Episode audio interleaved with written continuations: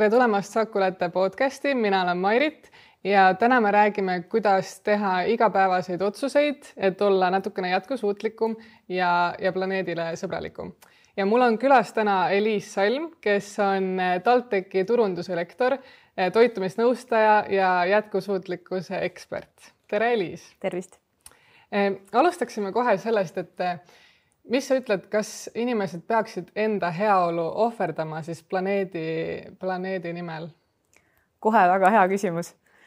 Äh, ma arvan, et see on natuke trikiga, sest et me tavaliselt mõtleme enda heaolust äh, praegusel hetkel mm, -hmm. aga kui me mõtleme natuke pikemalt enda heaolu peale, siis äh, need ohverdused, mis me täna teeme, pikendavad meie heaolu tulevikus ja see kehtib siis nii tervise aspektist kui ka planeedi aspektist, et kui me täna maksimeerima oma heaolu nii-öelda, äh, mis tihti ei ole kooskõlas ei tervislike eluviisidega ega mm -hmm. siis planeedi tervisega, siis äh, see, mis meil tuleb vanaduspõlves või, või siis ma ei tea, meie laste tulevikus, ähm, sõltub sellest meie tänasest hedonismist, eks ju, et et me kindlasti mingeid ohverdusi peaksime tegema selleks, et, et siis tulevikus paremini elada mm. -hmm. aga kust see väike piir jookseb seal selle selle heaolu vähendamise ja siis selle looduse päästmise vahel?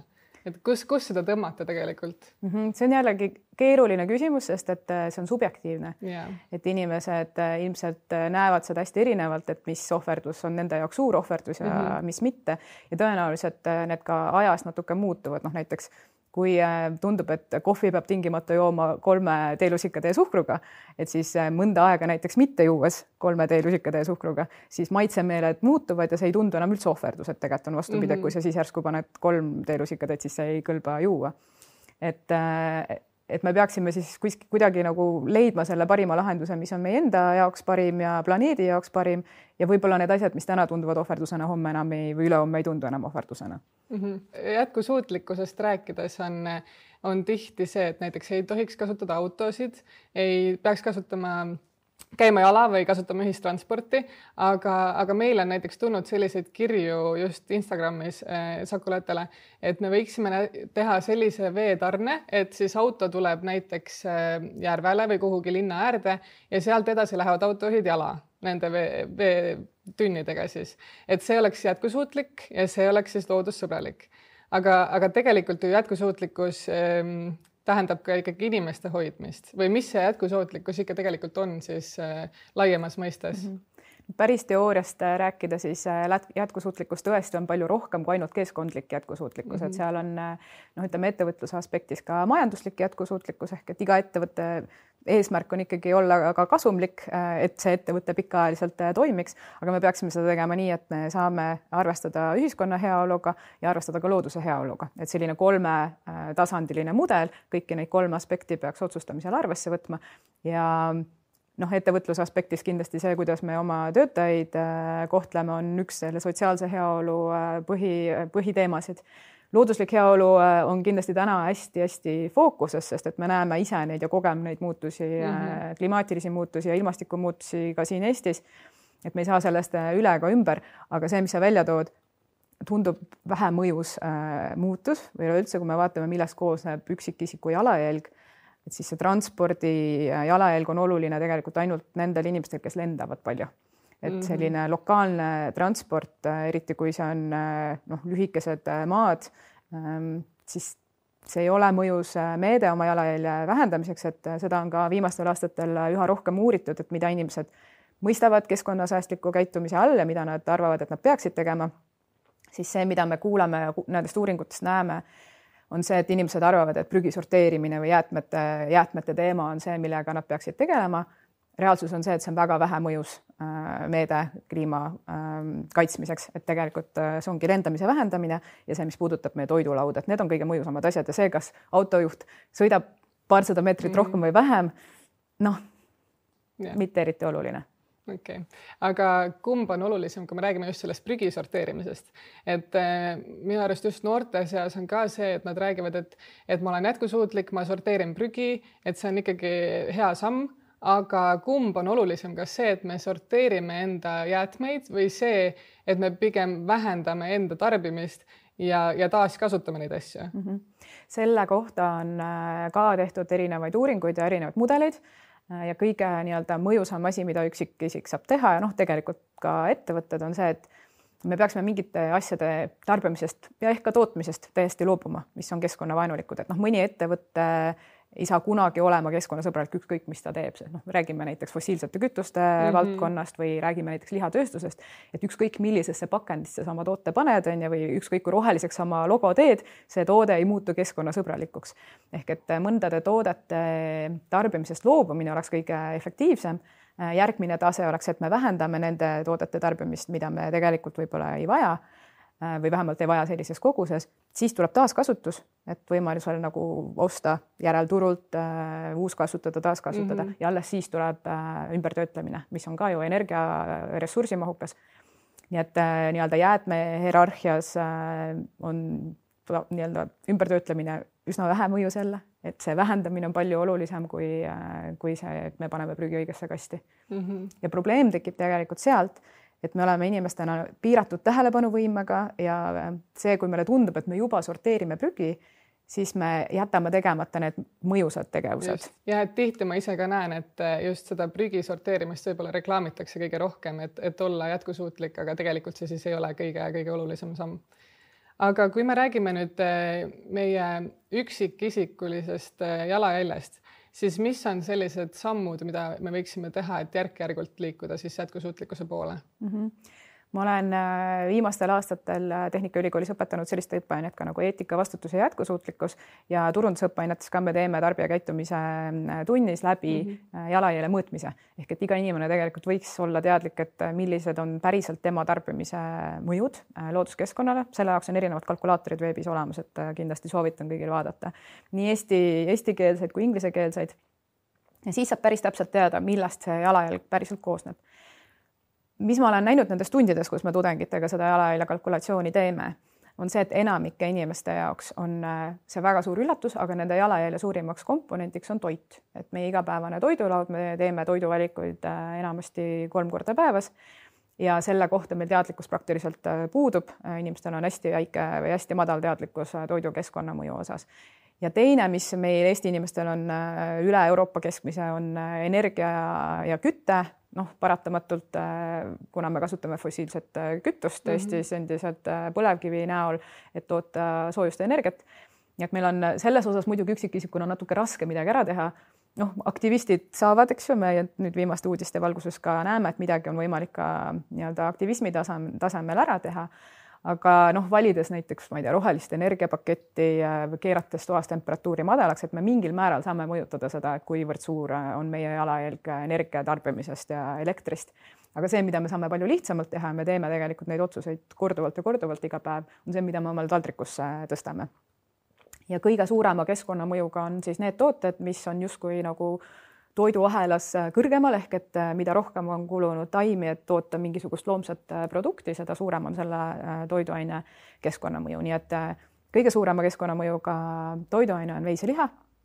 see on ka seetõttu, et veised on mäletsejad, kes toodavad siis oma seedeprotsesside käigus metaani, mis on oluliselt tugevam kasvuhoonegaas, kui on süsihappegaas, umbes niisugune mm -hmm. kolmkümmend korda ja mäletsejate liha on siis, seal on veel lambaliha, noh, kitseliha Eestis küll tarbitakse vähem, ka metsloomaliha, mis on, kes on ka mäletsejad, et, et nemad siis äh, on kõige suurema kasvuhoonegaaside äh, tootmisega äh, seotud siis toiduained. Ja samuti piimatooted, eriti juust, sest et ta tuleb samuti mäletsejatelt ehk veistelt nii et, äh, et kõige suurem keskkonnamõju ja kui vähendada siis äh, oma toidust tulevat jalajälge, siis juba see, kui me loobuksime mäletsejatega seotud toodetest, aitaks tublisti vähendada siis toidu keskkonnamõju. ja kui vaadata siis äh, veel seal nii-öelda nimekirjas allapoole, et siis järgmisena tuleb sealiha, siis tuleb linnuliha, siis tuleb kala, siis tulevad munad ja siis tulevad taimsed allikad proteiinile, näiteks hernetoad mm, -hmm. teised kaunviljad. aga nende erinevus on seal, ütleme veiselihaga kuuskümmend korda, äh, sealihaga üle kümne korra ja nii edasi, et need on äh, taimsed proteiiniallikad on äh, oluliselt madalama keskkonnamõjuga kui siis ükskõik milline loomne, aga mäletsejate oma on siis kõige hullem, et juba see muutus aitaks, aitaks oma toidulaua keskkonnamõju oluliselt vähendada mm. -hmm. ehk siis, kui ma ikkagi tahan süüa liha, ma ei taha võib-olla seda nüüd päevapealt ära lõpetada, siis ma lähen homme poodi ja ma võtan selle liha asemel näiteks kana siis see on ikkagi juba üks samm äh, paremuse poole. just, just ja kuna meil on neid toiduvalikute tegemisi ikkagi väga tihti mm, -hmm. siis äh, mina julgustaksin tegema ka seda valikut, proovima neid alternatiivseid tooteid vahetevahel äh,, valida restoranis või söögikohas seda taimetoidurooga mm, -hmm. lihtsalt et rikastada oma toidulauda, sest me teame ka Eesti toitumisuuringute järgi, et Eesti inimesed tarbivad liiga vähe taimset toitu, eriti puu- ja köögivilju ja kaunvilju, teravilju nii et äh, see taimetoiduroog aitaks äh, lisaks sellele, et ta vähendab toidukeskkonna mõju, ka parandada meie tervist. nii et seda, seda on Maailma Terviseorganisatsioon ja ka Maailma Looduse Fond näidanud, et äh, kui me liiguksime üle taimsele toitumisele, siis meil võiks Eesti arvestades eestlaste toitumisharjumusi mm, -hmm. võiks eestlaste suremus väheneda kakskümmend viis protsenti lihtsalt seetõttu, et me toitume teistmoodi mm. -hmm aga kui me nüüd võtame selle teema ka ette, et avokaadode kasvatamine, ähm, mandlite kasvandused, see on ju ka väga suure jalajäljega et kas see on siis võib-olla natukene silmakirjalik ka, kui me iga hommik sööme avokaadosaia ja joome seda mandlipiima, siis kas me tegelikult äh, ikka säästame loodust mm? -hmm. see on põhiline küsimus, mida esitatakse ja ma arvan, et siin on ka üksjagu nii-öelda ebatäpsust ja meedia kaudu mm -hmm. levivad sellist valeinfo valeinfot, et avokaadod äh, suure jalajälje põhjusena tuuakse välja, et see, et teda tuuakse justkui lennukiga, aga tegelikult reaalsus on see, et väga väheseid üksikuid toiduaineid transporditakse lennukiga mm -hmm. ja avokaadod tegelikult enamasti ei tule äh, meile nii-öelda lennutransporti kasutades. ja kui me vaatame üleüldse toidu jalajälje äh, komponent ehk kogu tarneahelat täies pikkuses, eks seal on siis kasvatamise protsess äh,, töötlemise protsess, transport, pakendamine ja nii edasi, siis kõige suurem on alati see osa, mis puudutab äh, kasvatamist nii-öelda. transpordi osa, äh, eurooplase dieedis, seda on uuritud, on umbes äh, kuus protsenti kogu toidu keskkonnamõjust ja see on väga väike protsent, et isegi kui me tooksime kogu oma toidu, niikaua kui see on taimne, tooksime näiteks a la Hiinast, siis see oleks ikkagi keskkonnasõbralikum kui ükskõik mm. milline kohalik lihatoode.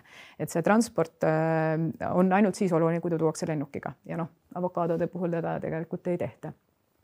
Äh, mandlitega on, kliimamõju on tal tegelikult nii-öelda justkui positiivse poole peal, sest et nad on puud ja nad äh, tegelikult yeah. süsinikku hoopis seovad miks seda tuuakse välja, on see, et kui kasvatatakse hästi kuskil kuivas piirkonnas, siis on vaja kasta ja siis on suur mm -hmm. veekulu.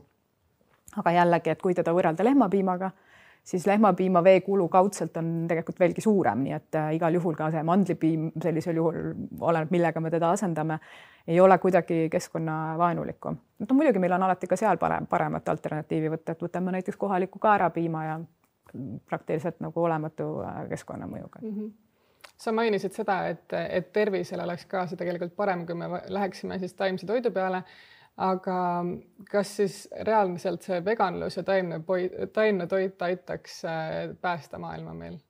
arvutuslikult jah okay. lihtne küsimus, vastus, et kui me nüüd räägime natuke ka poliitikast, et me näeme seda et äh, kliimamuutused ei ole tegelikult äh, sugugi uus teema, see on mm, -hmm. me teame üle saja aasta seda, et fossiilsete kütuste põletamine suurendab kasvuhoonegaaside hulka atmosfääris, mis soojendab maakera temperatuuri esimesed niisugused olulisemad äh, kliimaga seotud äh, kõnelused ja nii-öelda arutlused tekkisid siin umbes viiskümmend aastat tagasi. esimesed suuremad kokkulepped olid seal kuskil üheksakümnendate lõpupoole, Pariisi kokkulepe äh, noh, praegu veel kehtib, eks ju. me teame, et neid kokkuleppeid on tehtud, kui me vaatame kasvuhoonegaaside õhku paiskamist, siis seal muutusi tegelikult eriti ei ole. Mhm. ainuke kord ajaloos põhimõtteliselt, kui seal on olnud mõju on olnud Covidiga seoses, kui nagu nii-öelda mitte vabatahtlikult äh, lõpetati väga paljud äh, ähm, keskkonda saastavad protsessid ära, näiteks lendamine, äh, väga paljud tööstused olid kinni. et me ei ole suutnud Pariisi kokkulepet täita, noh, Pariisi kokkuleppe põhieesmärk on see, et me peaksime suutma pidurdada ähm, planeedi soojendam-, soojenemist viie, ühe koma viie kraadi juures või mitte rohkem kui üks koma viis kraadi, aga kindlasti mitte rohkem kui kaks kraadi. ehk et pärast kahte kraadi tekivad sellised äh, muutused ehk et me lükkame ümber selle esimese doominonupu, mis kiirendab veelgi mm -hmm. teisi klimaatilisi protsesse. ja meil on väga raske siis nagu pöörata ümber seda sulamist, mis äh, meil juba praegu toimub. kui kogu mandrijää ära sulab planeedilt, siis veetase tõuseb umbes seitsekümmend meetrit Eesti keskmine kõrgus on viiskümmend meetrit, et, et me saame sellega kõvasti pihta. on arvutatud, et selleks, et Pariisi kokkulepet täita, kui me ei muuda mitte midagi toidusüsteemis, siis meil ainult toidust üksi tuleb juba rohkem kui üks koma viis kraadi et, et me peame muutma toidusüsteemi ja isegi kui me lõpetaksime kõik fossiilsed kütused, nende kasutamise homme päev, aga jätkaksime samamoodi söömist, siis me ei saa seda ühte koma viit kuidagi mm -hmm. saavutada, noh, arvutuslikult ei tule. Nii et, et selles mõttes toidusüsteemi muutmisel on väga-väga oluline roll selleks, et me ei näeks seda seitsekümmend meetrit veetõusu on ju, noh, seal on mingid vahepealsed stsenaariumid ka, aga igal juhul Eesti jaoks need on äh, ka üpriski tõsised, äh, sest et meil on väga palju rannikupiirkondi, pluss et looduslikud muutused äh, põhjustavad muutusi sotsiaalses keskkonnas. enamus maailma populatsioonist elab nii-öelda vee ääres, kas siis ookeani ääres, merede ääres või jõgede suudmetes. Kui veetase tõuseb kasvõi paar meetrit siis need linnad tõenäoliselt muutuvad kasutuskõlbmatuks, sest et kanalisatsioonid lõpetavad töötamise ja kui need miljonid ja miljardid inimesed vajavad uusi elukohti ja neid on vaja ehitada, nad peavad kuhugi ümber asustuma, siis me kindlasti saame olema ka mõjutatud mm. nii sotsiaalselt kui majanduslikult. Äh, lisaks siis sellele, et meie oma rannikupiirkonnad äh, saavad päriselt looduse mõttes ka pihta.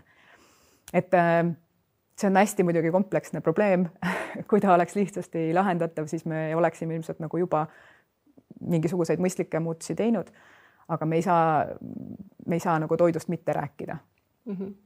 aga toidust rääkides, siis kuidas tegelikult inimestele ei meeldi see, kui surutakse peale midagi, et näiteks just veganluse puhul võib olla äkki just vastupidise mõjuga selline karjuv reklaam või selline suur propaganda selle veganlusega, siis kuidas üldse inimesi suunata selle poole nii, et nad ei ei hakkaks vihkama seda reklaami mm -hmm. nii-öelda siin on muidugi, ma tahaksin eristada veganlust yeah. Äh, toitumisest, sest et mm -hmm. veganlus iseenesest on küll seotud sellega, mida siis vegan sööb, aga see kindlasti ei ole ainult äh, seotud toidulauaga ja see, kes näiteks sööb ainult taimset toitu, ei pruugi üldse olla vegan, sest -hmm.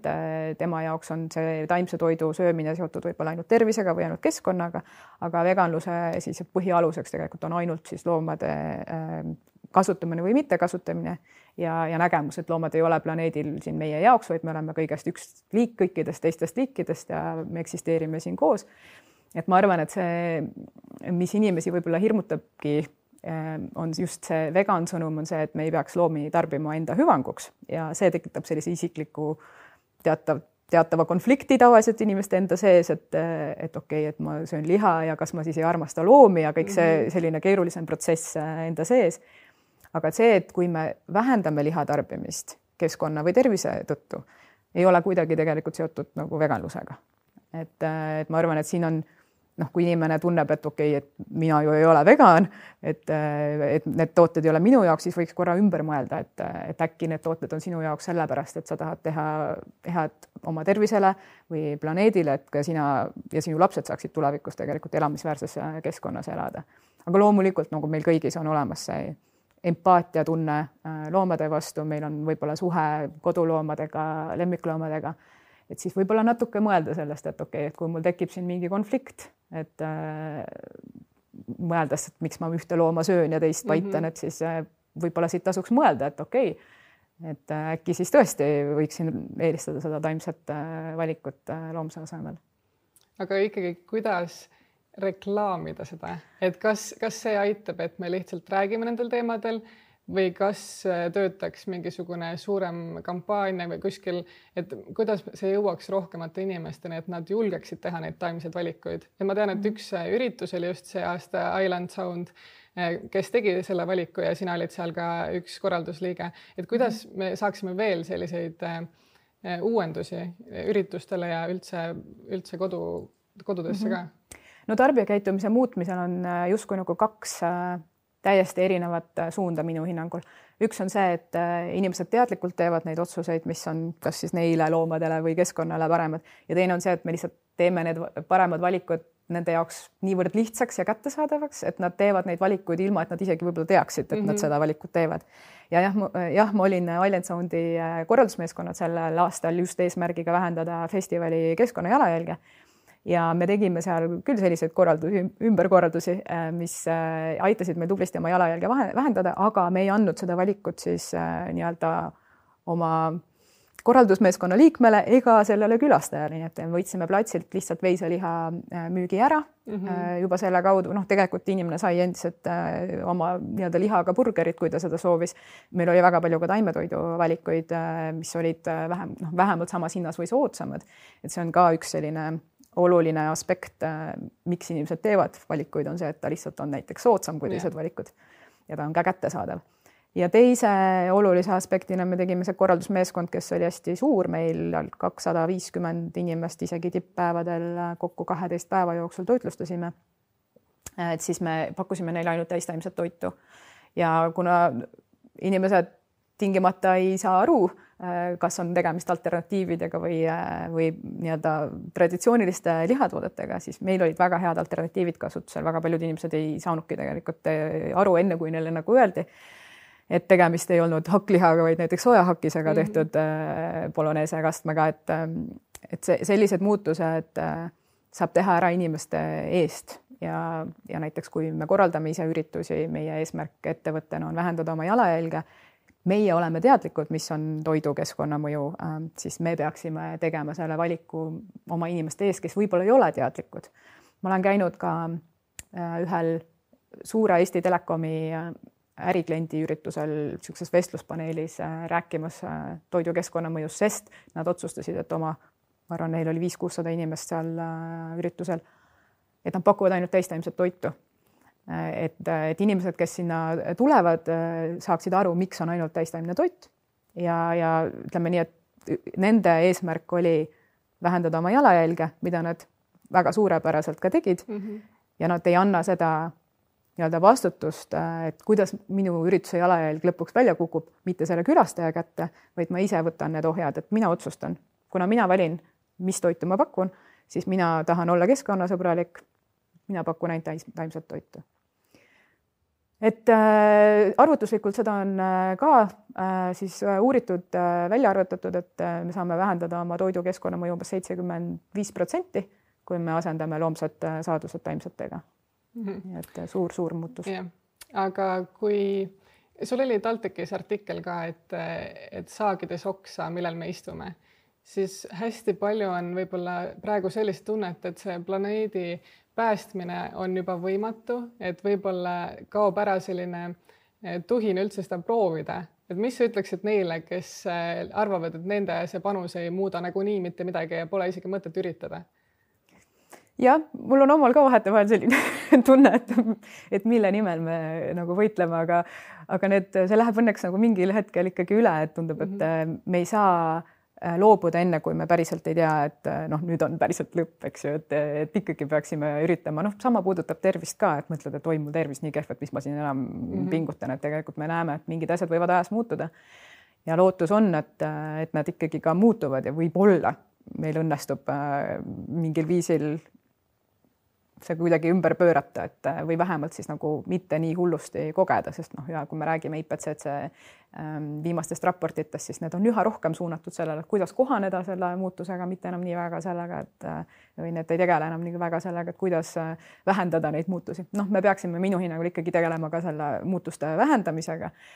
aga eks see kohanemine on ka kindlasti asi, mis on päevakorral, et noh, mingid asjad tõesti võib-olla keeruline tagasi pöörata aga mingeid asju me endiselt praegu nagu saame mõjutada mm -hmm. ja et mhm. meie igaühe panus on täna eriti oluline. noh, võib-olla kümne aasta pärast siis me juba teame, et okei okay,, nüüd on juba, peame sealt rannikult ära kolima, et pole midagi teha, seda enam tagasi ei saa. aga et niikaua, kui me ikkagi veel nagu tundub, et saame midagi teha, siis me kõik peaksime midagi tegema jah, ehk siis iga väike panus ikkagi tegelikult on oluline, et kasvõi ürituste korraldamisel tegelikult tasub võtta need taimsed valikud, eh, taimne piim, et kõik need väiksed valikud tegelikult on eh, suure eesmärgi nimel vajalikud. absoluutselt, iga inimene selles mõttes ju aitab luua seda nõudlust mm -hmm. turule. et ühest küljest jah, ma ju ka ülikoolis räägin seda, kui oluline on see, et me muudaksime pakkumist, sedama ka, et kui ma korraldan ürituse, et noh, mina pakun mm. -hmm aga, aga need inimesed, kes teavad täna ja tahavad midagi teha ja me teame, et me saame, siis me saame küsida neid tooteid, me saame küsida neid roogasid, me saame teha seda valikut, mis näitab, et seal on nõudlust äh, parema, parema toote ja teenuse järele aga millised on igapäevased rohepesukohad, sellised, millega ma üritan küll olla äh, jätkusuutlik, aga ma lähen poodi ja ostan selle paberkoti näiteks. kas see on tegelikult jätkusuutlikum ja samamoodi elektriautod ja kõik sellised asjad, et millega inimesed peaksid võib-olla ettevaatlikud olema, kui nad üritavad olla jätkusuutlikud? väga hea küsimus jälle, sest et äh, see on üks asi, mis uuringud ka näitavad, et mis inimesi kõige rohkem takistab olevat äh, jätkusuutlik, on see, et me tegelikult ei tea, mis on need asjad, mis me peaksime tegema, et seda mm -hmm. informatsiooni on nii vastandlikku, teda on äh, väga palju. noh, näiteks seesama kottide teema, et me oleme palju rääkinud äh, plastikkottidest või kilekottidest mm. -hmm. kuidas nad kunagi turule toodi, oli tegelikult just eesmärgiga vähendada nii-öelda prügiteket, et nad loodi selleks, et neid kasutada korduvalt. mis juhtus, oli see, et inimesed hakkasid neid kasutama ühe korra seda on mõõdetud, et äh, kuidas nüüd siis see paberkott äh, võiks olla parem äh, kui see kilekott, et kui me kasutame paberkotti ühe korra, siis ta tegelikult ei ole keskkonnasäästlikum. jah, ta jätab küll loodusesse nii-öelda vähem jääkprodukti justkui, et ta on tavaliselt biolagunev, orgaaniline, eks ju, et sealt ei teki sellist plastikreostust, aga tema tootmiseks kuluvate ressursside hulk on umbes kümme korda suurem kui ühe kilekoti tootmiseks kuluv ressursside hulk. nii et me peaksime seda paberkotti kasutama umbes kümme korda selleks, et ta võrduks ühe kilekotiga. noh, kui paljud inimesed kasutavad seda paberkotti kümme korda, et ma arvan, neid on üksikud, et kui te koju, mm -hmm. koju omale neid paberkotte kogute, et siis see ei ole keskkonnasõbralikum ja noh, üha rohkem inimesed kasutavad ka oma riidekotte, mis kindlasti on jällegi, ta on mugavam ka, tasub investeerida sellesse on ju, võib-olla isegi õnnestub, ma ei tea, taaskasutatud kangast kuidagi seda ise näiteks õmmelda. et ta peab hästi vastu, kannatab suuremaid raskusi, aga teda peaks kasutama seal umbes sada korda, et ta oleks äh, siis võrduks ühe kilekoti tootmiseks äh, valmistatud ressurssidega. et, äh, et see on keeruline jälle niisugune kalkulatsioon on ju kõige parem on jällegi mõelda sellest, et kas ma saan seda jäätme vähendamise püramiidis kuidagi, et kas ma saan sellest loobuda, kas ma saan äh, vähendada, kas ma saaksin taaskasutada. ehk et mhm. ükskõik, mis kott sul on kodus olemas, see on kõige parem kott, et olgu see kilekott või paberkott või riidekott, seda tuleks lihtsalt kasutada maksimaalne arv kordi. ja see oleks äh, nagu päriselt mõjus äh, käitumine, et ära võta üldse sealt poest mingit kotti, et siis see on oluline aga no kui me räägime rohepesust, et siis äh, mul tuleb lihtsalt äh,, ma olen seda tundides ka nüüd viimasel nädalal palju rääkinud, tuleb üks äh, lihatööstuse näide, et ma näen mingil põhjusel olen näinud reklaami, kuidas üks lihatööstus räägib, et ta on vähendanud pakendi hulka Ja. no see on see täpselt seesama, mis ma enne ka ütlesin, et mõni tööstus ei saa kunagi olema keskkonnasõbralik, see pakend on veel väiksema mõjuga kui see transport selle toote mm -hmm. puhul et äh, ükskõik, mida sa, missugusesse pakendisse sa selle toote paned, ta on ikkagi väga-väga suure keskkonnamõjuga. et äh, noh, mina ütleksin, et sellele üldse tähelepanu nagu pööramine on täna noh, niisugune rohepesumaiguline, et äh, aga selles osas tulevad ka ilmselt varsti uued direktiivid ja seadusandlused, mis justkui nagu kuidagi vähemalt üritavad rohepesu piirata. noh, täna ikkagi ettevõtted seda teevad. ja kindlasti, aga just autode puhul kui me räägime elektriautodest, et kas nende tootmine ei ole võib-olla hullem kui see, et ma kasutan enda vana autot pikka aeg, see, et eh, sellist usaldusväärset kaaslast mm? -hmm. see on ka hea küsimus, ma ei ole küll autotööstuse ekspert ja ma ei ole ise seda kalkulatsiooni kunagi mm -hmm. läbi teinud ja ilmselt ma ei oskakski seda teha, küll aga ma olen kuulanud erinevate ekspertide arvamusi ja eh, üks lugu ka, mida ma tudengitele olen rääkinud, et eh, kuulasin juhuslikult ühte Inglismaa podcast'i, kus räägiti, seesama küsimus oli, et inimene tahtis teha keskkonnasõbralikumat valikut ja küsis siis ekspertidelt, mis ta peaks tegema. kas ostma uue elektriauto või mm -hmm. vana diiselauto põhimõtteliselt yeah., et fossiilkütuse auto. ja nad arutasid seal pikalt ja laialt äh, erinevaid aspekte, et noh, justkui jälle, kui see on juba olemas, eks ju, et siis selle lõpuni mm -hmm. kasutamine võiks äh, olla keskkonnasäästlikum kui ükskõik millise uue asja ostmine, aga nad jõudsid sellele järeldusele seal, et elektriauto on, on ikkagi keskkonnasäästlikum kui ükskõik milline ähm, nii-öelda sisepõlemismootoriga auto, välja arvatud siis, kui te elate Eestis. ja see oli noh, minu jaoks oli see ootamatu, sest ma ei arvanud, et nad mainivad Eestit, aga see sõltub sellest, millega sa oma autot siis laed, missuguse elektriga see auto sul sõidab. ja noh, Eestis täna meil on taastuvenergia osakaal vooluvõrgus on umbes kolmkümmend protsenti laias plaanis. erinevatel aastatel võib-olla natuke erinev ja natuke ka suurenev kogu aeg aga suurem osa meie elektrist on ikkagi põlevkivi ja see tähendab seda, et äh, kui me paneme autosse, elektriautosse põlevkivist toodetud elektrit, siis see ei ole keskkonnasõbralikum kui diisel põhimõtteliselt. et mm, -hmm. et siis peaks kindlasti roheenergiat kasutama ja siis oleks teine lugu okei okay,, hästi. aga kui me võtame nüüd selle, et nii palju on seda infot, nagu sa ütlesid, siis mis sa ütleksid inimestele, kes on äh, näiteks selline sisulooja või mingisugune meediakanal, mida jälgida, et saada sellist äh, õiget ja faktipõhist infot siia lõpetuseks? see on äh, veelgi keerulisem küsimus kui kõik teised, sest et ma ei saa öelda, et ma teaksin ühte sellist või ka isegi võib-olla paari sellist, kes kogu ampluaad kataks mingi mm, -hmm. ütleme keskkonnasäästlikkuse osas et Eestis on üldse üksikud sellised sisuloojad, kes äh, kestlikkuse teemasid äh, äh, katavad.